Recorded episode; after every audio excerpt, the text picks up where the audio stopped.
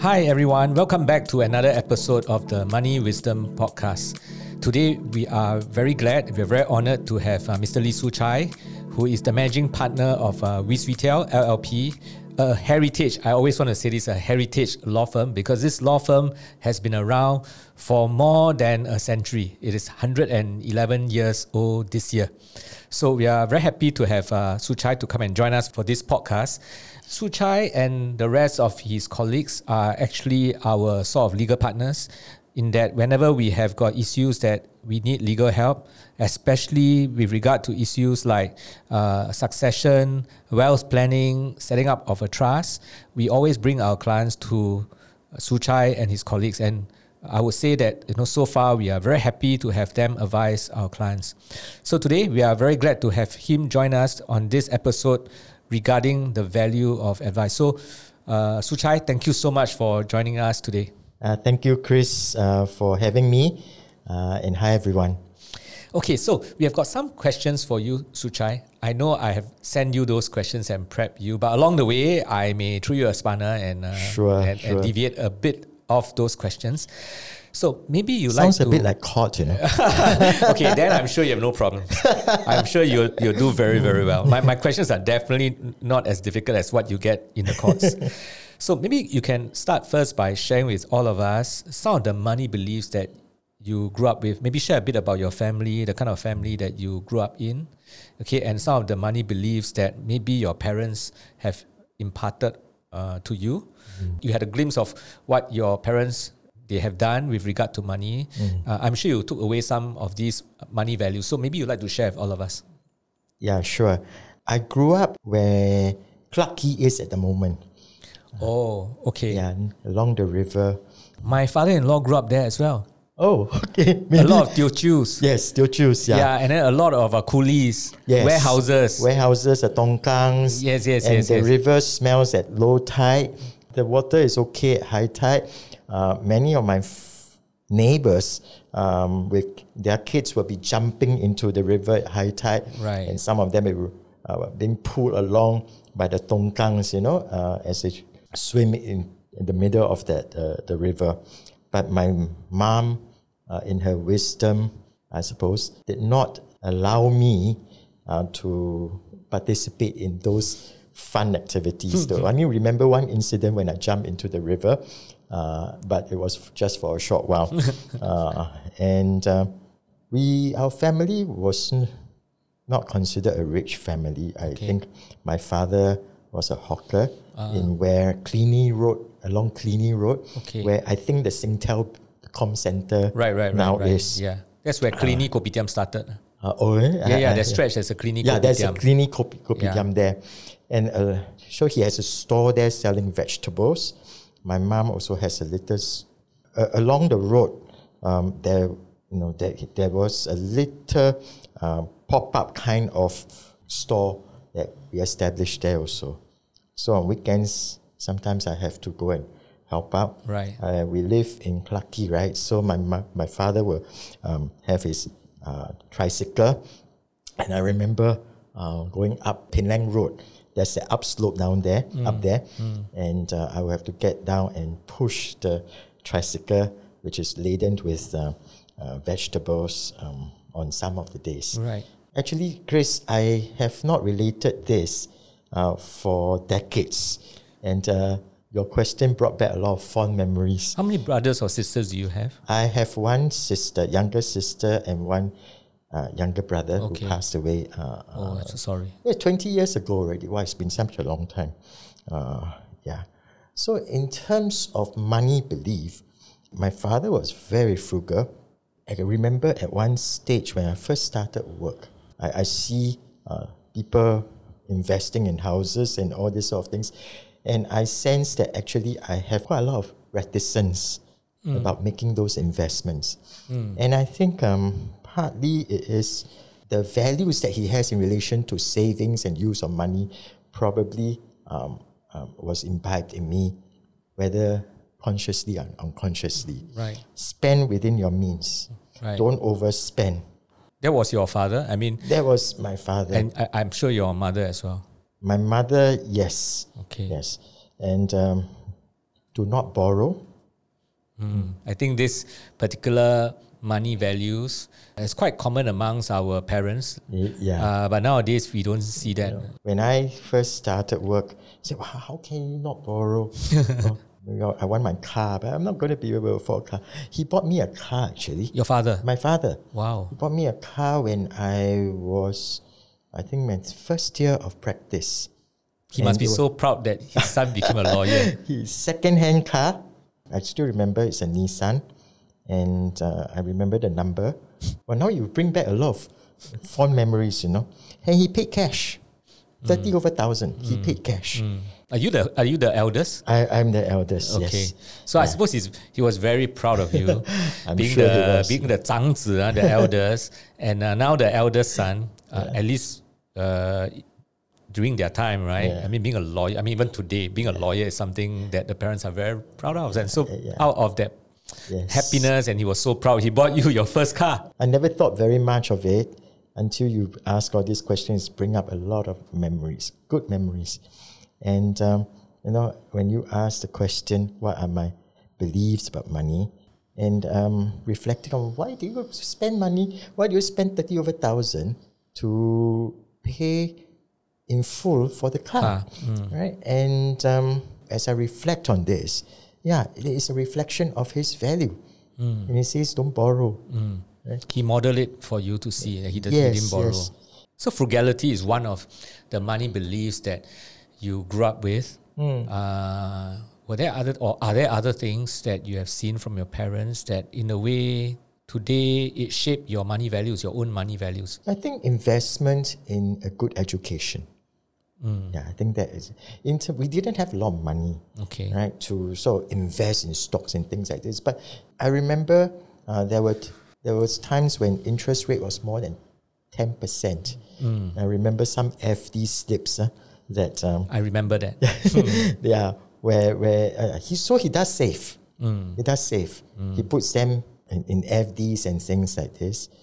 Um, and and I think um, he's a very very safe safe kind of guy when it comes to um, dealing with money. So I wouldn't even say it, I wouldn't call it investment. I don't know whether it's savings, it's a savings. Yeah. But well, so that means he's pretty conservative. Who's a better saver, your mother or your father? Or My mother is a lot more outgoing than my father, and uh, but my mother is very entrepreneurial, right? She, So she she's does squirrel away money, okay, uh, and she also uh, she's also is of the type who will not spend be, beyond her, her means, and and uh, but she's not afraid to uh, give money uh, and help other people. Right. So that's interesting because a lot of people, when I talk to them, their parents, right, they will always say the father is the one that is, well, if they are entrepreneurs, the father is the one that's more entrepreneurial.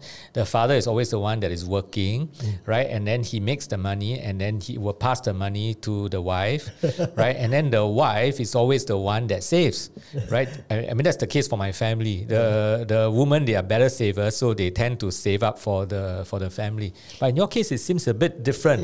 I, I think very different. I- My wife is a saver. Okay. So uh, I, I pass all my whole paycheck uh, uh, to her. She manages all the Can you don't say that because uh, a lot of wives will be you just spoil the market. huh? Yeah, my Yeah. wife, if yeah, she hears this, she'll say, "You see, you see, I'm such a good wife because I don't pass my entire paycheck to my wife. I give her a portion, and then she manages that for the family. So, so please don't say But that. she, she doesn't. She wish she's not like this, because then she has a responsibility. a burden. Yeah. But uh, I like my motivation is I, no, it gives her confidence. Yeah, for sure, Yeah. for So, sure. so there's another story um, which I share with uh, younger couples. Um, Mel and I share some of our stories with younger couples in our church. right. Yeah. When, when we say that we don't we don't prescribe that this is the way you should be handling thing, things, but it so far has worked for us, and um, we just want to share that with you. That is this possibility um, of how you deal with your finances as husband and wife, right? We should interview your wife one day and ask about her money beliefs. And Uh. I, I'm, I can pass a message to her. yeah, she she has um, very clear views of all how to deal with money, and she is the one who um, articulates some of these kind of habits to Right. my children, my three boys. Yeah. Right. So being conservative, I, I mean, I'm hearing you say that about yourself, which in a way came from your parents, uh, being frugal and prudent, right? Uh, these are some of the things that you also grew up with. So with all these things that you have sort of um, received from your parents, that you have learned from your parents, are you confident now in the way you manage your money? Because I hear that you passed your money to your wife. Uh, does that mean that your wife handles the investments, the savings, you know, uh, and all that, and you don't do it at all? No, actually, uh, my wife will tell you that whatever I ask for, I get. Okay. Yeah, she she will. And and so you can far, say that again 10 times. That's very important. the earlier part you cannot say, but this one you can repeat 10 times. Very important for us, man. Yeah. Whatever you ask from your wife, you get. okay, you you all take it as uh, uh, as you wish. Um, but that is our relationship in relation to to money. Uh, of course, if if it's a big item, we always will. She will have a, a big say in it because I think she makes. Um, I, I tend to overspend sometimes. I tend to be less afraid of spending money, and she is more of a saver. What's, what are some examples of big items? Like you mentioned, buying a house, buying a car. Uh, buying a house and buying a car is always a joint decision. Okay, okay. Uh, not that we have bought many houses, uh, but say for example, uh, there was a very painful uh, lesson more than ten years back when I said, "Hey, we cannot keep the money in the, just the bank and give you the how many percent deposit rate." And recently, it's like less than one percent kind of thingy, right? So we must make the money work for us. So we buy stocks, huh? But I know how to buy. I don't know how to sell. Ah. So um, when the market turned, um, yeah, we'll get stuck. Okay. And when we liquidate, actually, those were very bad decisions for me. Okay, so you make those decisions and I, I you convince your wife that you should Yeah. invest some money, but then in the end, it turned out to be a pretty bad decision. Yes, there, there have been many bad decisions. Yeah, so I want to talk more about uh, that uh, later on Sure. because I do want to find out. Besides these so-called bad decisions, I think it's very helpful to know that you know um, lawyers are very smart, but they do make bad decisions. Definitely, you know, definitely. occasionally. but you know, you you mentioned that well, whatever you get or whatever you ask from your wife, you get, and you all discuss with regard to big decisions. So when you make these decisions with your wife, are you the more confident person, or your wife is the one that says, "No, I'm very confident it's going to be like that"? Uh, usually, she defers the final decision to, To you. in relation to uh, uh, things dealing with finance and money. I see. Yeah. So are you confident in terms of managing your own money? I saving the money. Uh, I leave it to her. I think I'm com- more confident. Uh, she was screw away. No, I don't want you to spend on this, and I. She has been f- uh, precious uh, to me in to us. I think um, as a family in relation to being the gatekeeper to our income. Um, so I I think um, God puts us um, uh, together for a purpose. Can you imagine if both of us are so frugal and don't know how to or don't want to use the money? I don't know whether we can No, really enjoy Yeah, the you fruits wouldn't of enjoy our the- your life or well, if yeah. both of us keep spending, all right, and then beyond our means, and then we don't have savings, you know, that would be disastrous as well, Mm. right? I know of friends who le- over leverage, you know, Mm. and go into big trouble, and they're lawyers. Mm. They might be very good lawyers to their clients, but when it comes to finances, Mm. uh, maybe either uh, they make decision bad decisions on their own, or they have bad advisors, Mm. right? So um, whatever it is, at the end of the day, um, it is important to have uh, uh, good counsel. And in relation to finance, I think uh, I see my wife as part of this uh, uh, group of people who um, provide counsel in relation to the use of money. Yeah. So, uh, But on your own, if you don't speak to anyone, you say counsel, and after receiving counsel, after receiving advice, after whatever your wife tells you, and of course you said she defers that decision to you, when you make them, are you generally confident that yeah, I'm making a good decision based on whatever I've heard? Ah, you use the term based on whatever I heard. Those bad decisions that I made uh, about well, just following the trend and just going in and buying. I think I probably, as I reflect on uh, some of the questions that you have posed to me, I think um, I made those decisions on my own.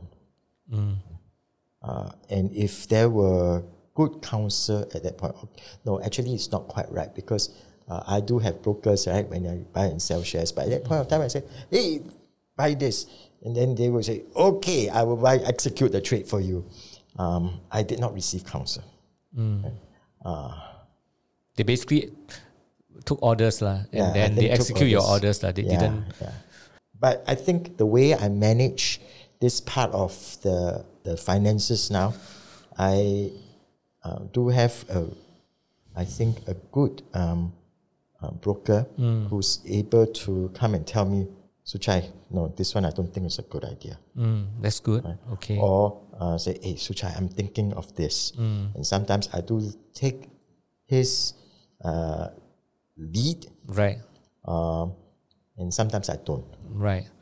Right. So the decision ultimately is on me. Right. But there is somebody who will um, come to me uh, or whom I will ask, I'm able to approach to ask, hey, is this a good decision? right. right. I think um, over the last few years when I decided to put aside a sum of money, Mel and I say, okay, look, if we manage ourselves, uh, number one, I got no time to look at it. Number two, I don't have the time to be able to consider whether this uh, stock, I do mainly equity, lah, uh, uh, it, it makes sense or not. And if you want to be a bit more uh, aggressive uh, uh, to, to, to get returns, then you really need to study Right. the, the stock a little bit Right. better rather than just following the That's trend. right. That's right. Right. So um, uh, I can share some of uh, uh, some of my uh, thoughts uh, and how it developed over a period of time in relation to one particular in relation to Bitcoin actually. Okay. If you have the time, we can I can share some thoughts on that there. Please go ahead. Yeah. Please go ahead if you want to share about uh, Bitcoin. Oh, so I remember uh, when I was in Hong Kong, I think uh, for a conference, and um, we were sitting. I- It's, now that you mention, it's very vivid in my mind how the, that, that on the episode we were sitting, we was just standing around, mingling around, and uh, Bitcoin I think at that point of time was about four thousand over dollars Okay. and it was sitting, standing, not sitting at one of these cocktail tables. And there are four of us, I think three or four of us. They're talking about four thousand dollars. I say, okay, four thousand dollars. Maybe I should just play around with it. Do five pieces, twenty of a thousand. One for me, one for my wife, and one for each of my children, each of my three sons. And um, came back. We spoke to somebody um, or I spoke to somebody and said, no lah, speculative and all. You know, uh, in the end, work also overcame uh, that that thought never happened. Uh, I did not buy that five Bitcoin. Then it went to nine thousand dollars. Oh shucks. then it went to nineteen of a thousand at point of time. I think nineteen of a thousand. Oh, double shucks. and then it came down to eleven thousand. Wow, heng ah, right? Um, then it went up to sixty over thousand. But by then, I also uh, became became a lesson for me. Hey, look, you follow the trend. ah. Uh, you don't do it properly, or or you go in at the wrong time, uh, you're gonna get terribly burnt, you know. And then we went at sixty over thousand, right? Then it went down to, I think, below thirty. I've lost touch with it already. I I still have Bitcoin no, in my in my own personal investment portfolio, but very very small. I really just buy Yeah. it for fun. But I wish I had bought the four thousand. four thousand. Well, uh, I, I wish I had bought it when it was hundred bucks. Yeah, that's true. you know, they, they say you can buy a McDonald's, is it, at, with, with one Bitcoin? No, those were. But so the lesson for me is, with hindsight, you are always correct. Yeah. Yeah. Yeah, and you you can buy it, but your emotions probably go up and down with the the Bitcoin prices going up and down uh, as well, lah. Yeah. So you mentioned that um, more than ten years ago, you made some mistakes with regard to stock investments. Mm. Uh, were there any other big financial mistakes you made all these years? No lah, I think no. I'm I'm quite conservative in Okay, this also. came from your father. Maybe a bit kiasi even. you know, I, I told my mom, you know, I said, wow, if I was a bit more garang, uh, imagine 1993, um, when I first started out as practice on my own, I, I, I became a lawyer in 1990, in 1990, but I came out on my own and started my own practice in 1993. At that time was the almost the, the stock market run and the Yeah, boom the, and the property roaring run. 90s. Yeah. Yeah. Yeah. And then um, I had to do, of course, real estate conveyancing, right? And I got some clients who are property investors, and they would get a. I bring them to the uh, developer's office. They get an option, and within don't know how many weeks, uh, they flip the option and make so much money. But I didn't dare to do that. For some reason. I don't know why. Uh, uh, then you hear of sad stories where I got friends who went into this, over leverage, uh, and then when the 1996 the property uh, market cooled down with the first set uh, after the first set of cooling measures, um, the banks came calling and became bankrupt. So who is right? Who is wrong? Sometimes I um, am not very sure, but I think um, if you want to do it on your own, uh, sometimes uh, the propensity to make the wrong decisions is higher than if you, at least in terms of financial matters, uh, Right. uh, instead of having a somebody who is reliable, whom you can talk Right. to. Yeah. So, do you have anyone? I mean, when you are making your decisions, besides my current broker, I'm quite happy with him. Okay. I think he's not the very garang type, and he's not also the one who's too conservative. I tell him, hey, I don't want this money to be sitting in the bank and doing nothing. I want to have uh, enough. I want to earn something that can pay for my holidays Right, each year. right, right. I don't go for very expensive holidays, okay? but I, I just don't want, I, I think that uh, it doesn't make sense to eat into your principle right. when there might be something else you can do. right, right. So, Besides your broker, anyone else? not really. help you an- Uh, my okay. wife, lah, my wife Okay. will be the restraining force. But sh- uh, your your wife does she uh, do any investments? She doesn't, right? She saves. Uh, she's more a saver. Okay. Okay. So since you talk about having someone like your broker to help you advise, what would you consider to be good advice generally, not just from your broker, but what would you, and especially you're in the business of giving advice, mm, mm. right, to your clients, right? So using your experience as a lawyer for decades and mm. your the advice you've gotten from your broker, what would you then consider to be good advice? good advice must only be give, will only be given by good advisors. Mm, So I think the first first thing I look for is a good advisor. Okay. And what would to me be a good advisor? I think somebody whom I believe to be competent, somebody whom I believe to know my needs, sometimes even somebody who is able to articulate what my needs should be, and then um, uh, will be able to provide options to me. Uh, on what uh, uh, can be done to uh, meet those objectives and aims or needs that I may Right. have, and then not be afraid to uh, give recommendations. And um, I like an advisor or counselor who is able to tell me what they would do in my situation. Yeah.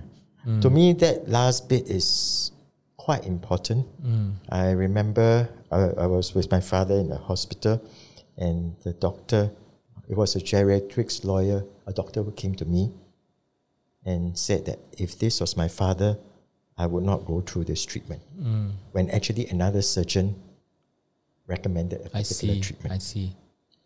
So to me, uh, that doctor mm. gave me good counsel. In a way, he had that confidence to tell you that because uh, not many advisors, so called, That's will do that, right? He'll just That's tell you the standard answer. That's right. Right? So let me stop at the. I give you options, Mm. right? But I think a good advisor should be would be one who will be able to uh, say, given your situation, given your objectives, Mm. given uh, if I were in your position, these are Wouldn't do the possible options. And if I were in your position, I will probably take either. Uh, you will narrow down uh, Mm. the, all the options for me and, and enable Mm. and allow me to make a, a very considered decision.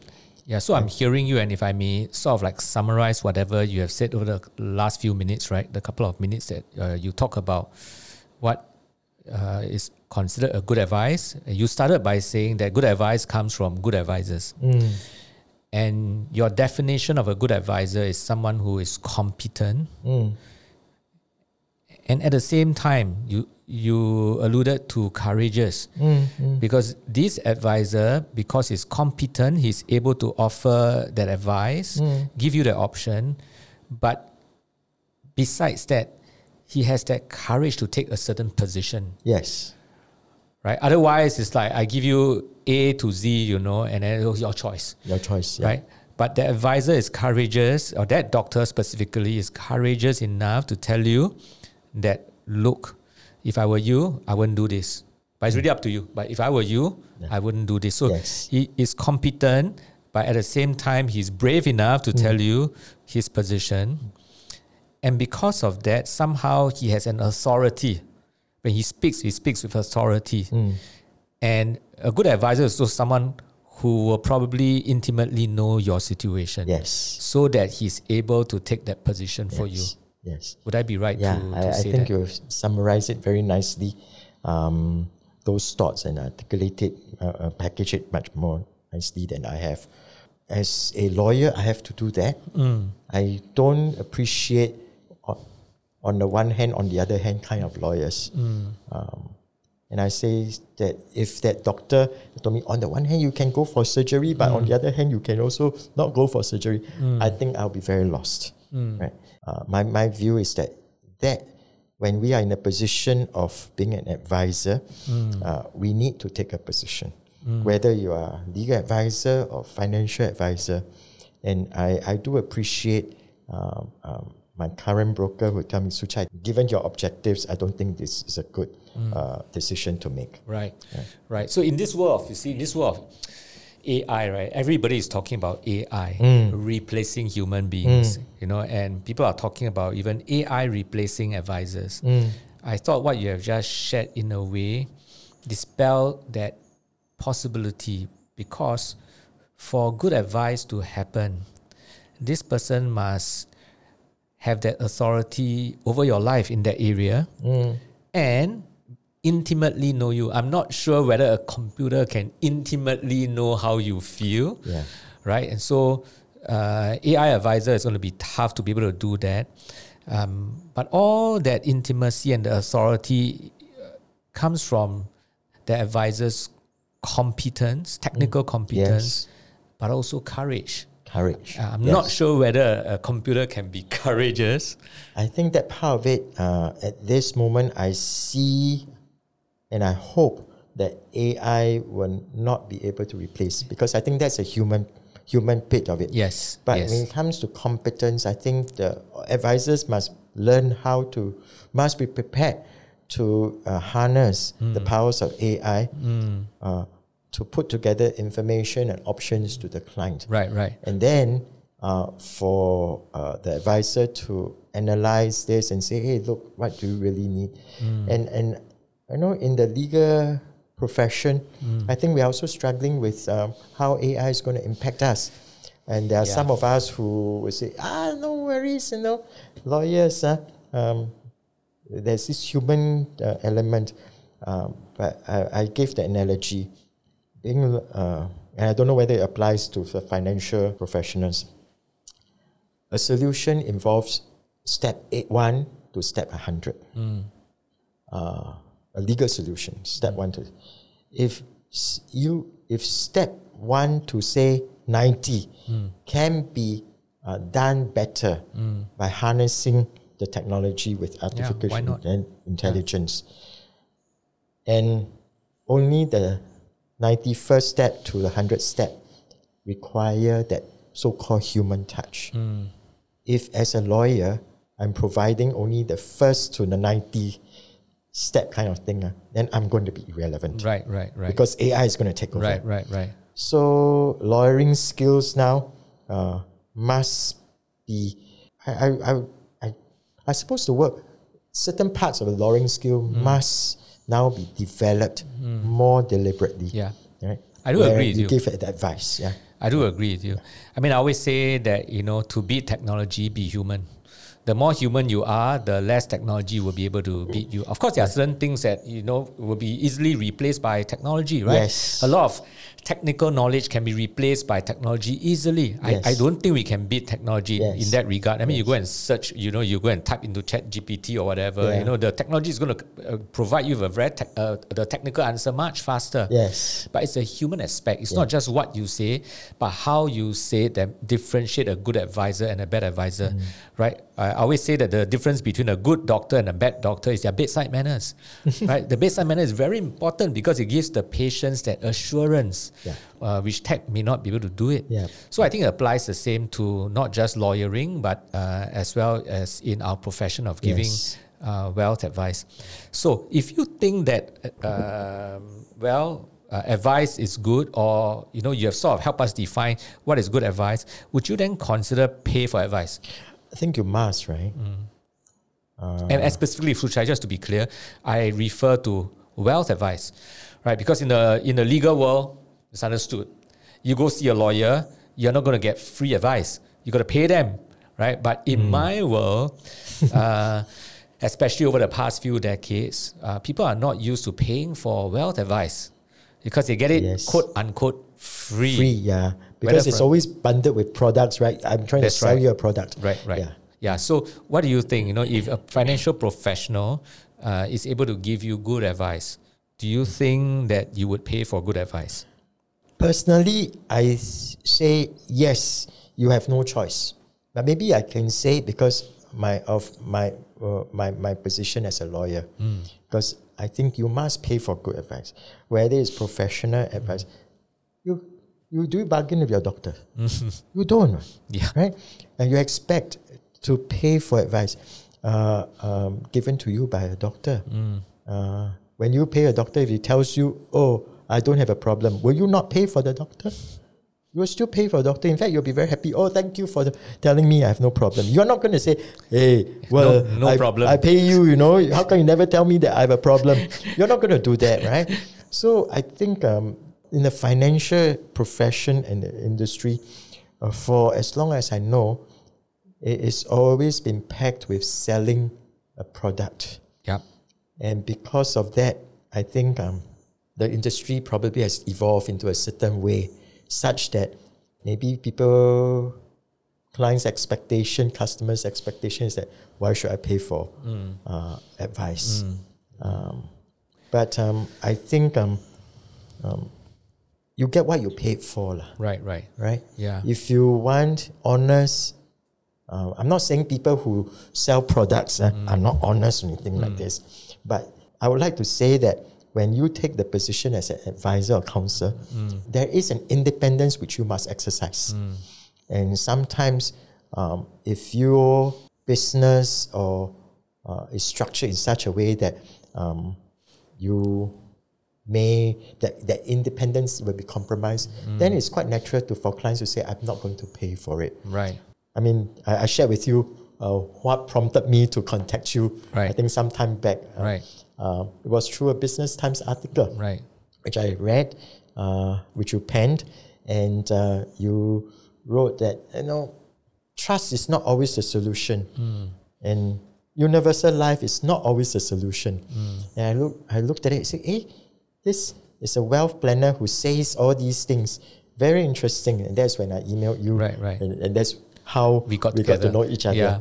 Yeah, and and I I think that um, what came about, or the impression that I got from there is, hey, this this fella is not selling products, Hmm. you know, and it's in alignment with my how I perceive uh, my role as a lawyer. Right. I'm right. supposed to be uh, fearless. I'm supposed to be competent. I'm supposed to uh, Hmm. look after my client's best interests. to me, that is a what I strive to be Right. as a, uh, to being a good lawyer. What you you mentioned resonated with me. Yeah. Mm. I guess so. will I pay for advice? Yes, I think you have to pay for good. Yeah, I guess in my industry, the problem is that many people associate wealth advice or financial advice to selling of a product, like you have mentioned. Hmm. And if that's the case, then the value of advice is not there. If it's just for the purpose of transacting a product, hmm. the value of advice is not there. And as a result of that, many Singaporeans, and not just Singaporeans, you know, uh, people all over the world, hmm. when they think about paying for financial advice, they would say, no, I mean, why should I pay for just a transaction, right? But unfortunately, that really is not good wealth advice, right? We talk about good wealth advice.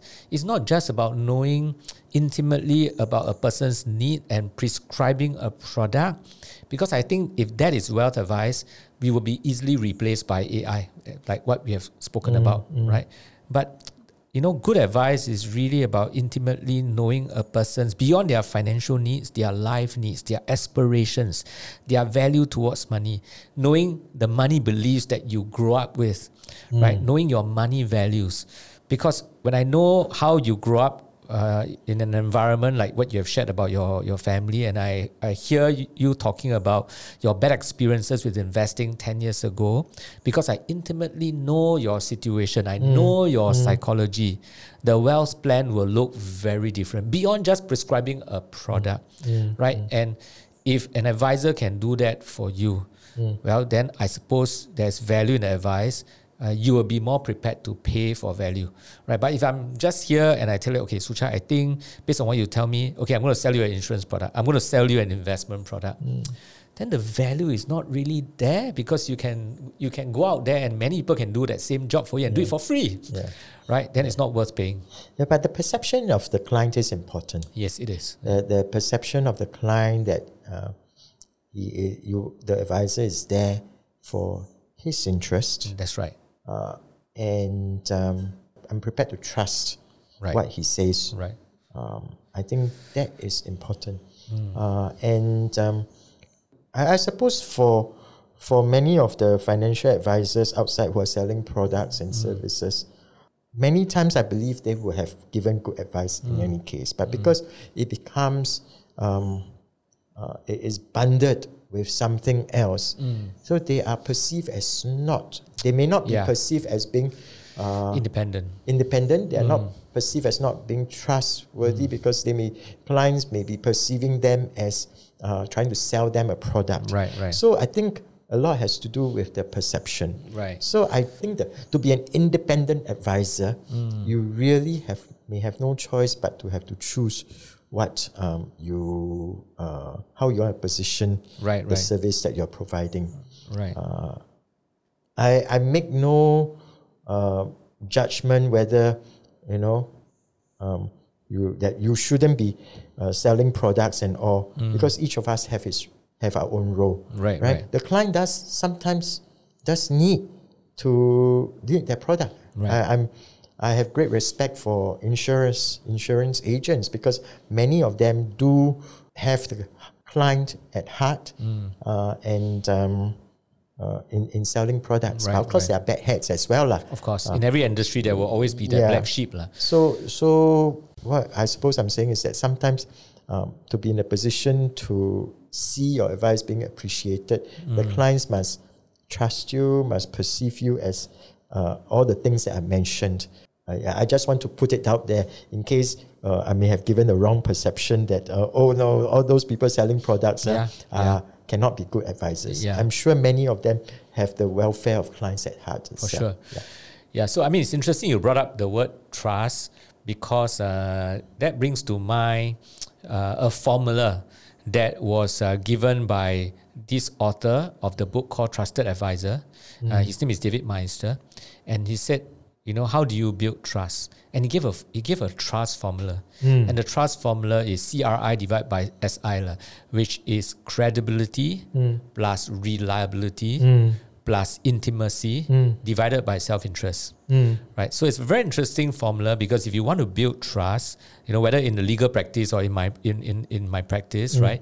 So you have to build you have to up your credibility. Yes. And credibility comes from your education, your Yes. competence, your Yes. technical competence. You gotta up your reliability. Yeah. You do what you say and you say what you do. Yes. Reliability. If you say you will do it, you do it. Right? That's reliability. Hmm. Plus intimacy, which we talked about earlier. Yes. You need to intimately know your clients, Mm. divided by self interest. The higher your self interest, the more conflicted you are. Mm. The more conflicted you are, it lowers trust. Mm. Right? So David Masters say that to build trust is CRI divided by SI, lah. credibility plus reliability plus intimacy Mm. divided by self interest. And we can work on this few vari- uh, variable, Mm.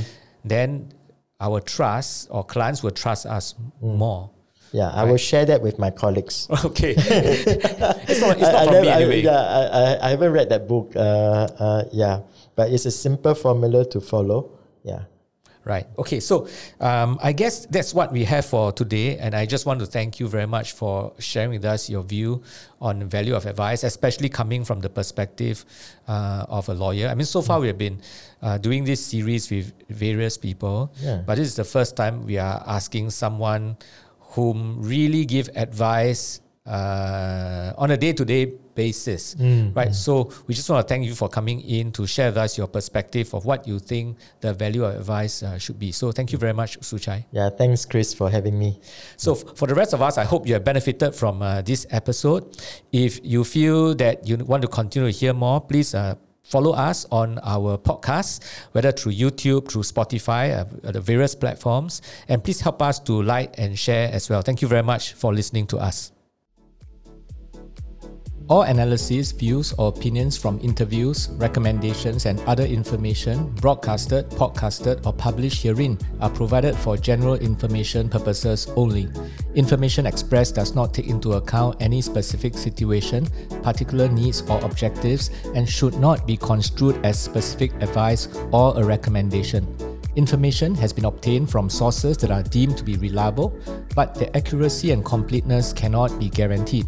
Always consult with a qualified investment, legal, or tax professional before taking any action. Providend Limited does not accept any liability for any loss whatsoever arising from any use of the information broadcasted, podcasted, or published herein. All contents and information contained herein may not be copied or reproduced in whole or in part by any means without prior written consent of Providend Limited.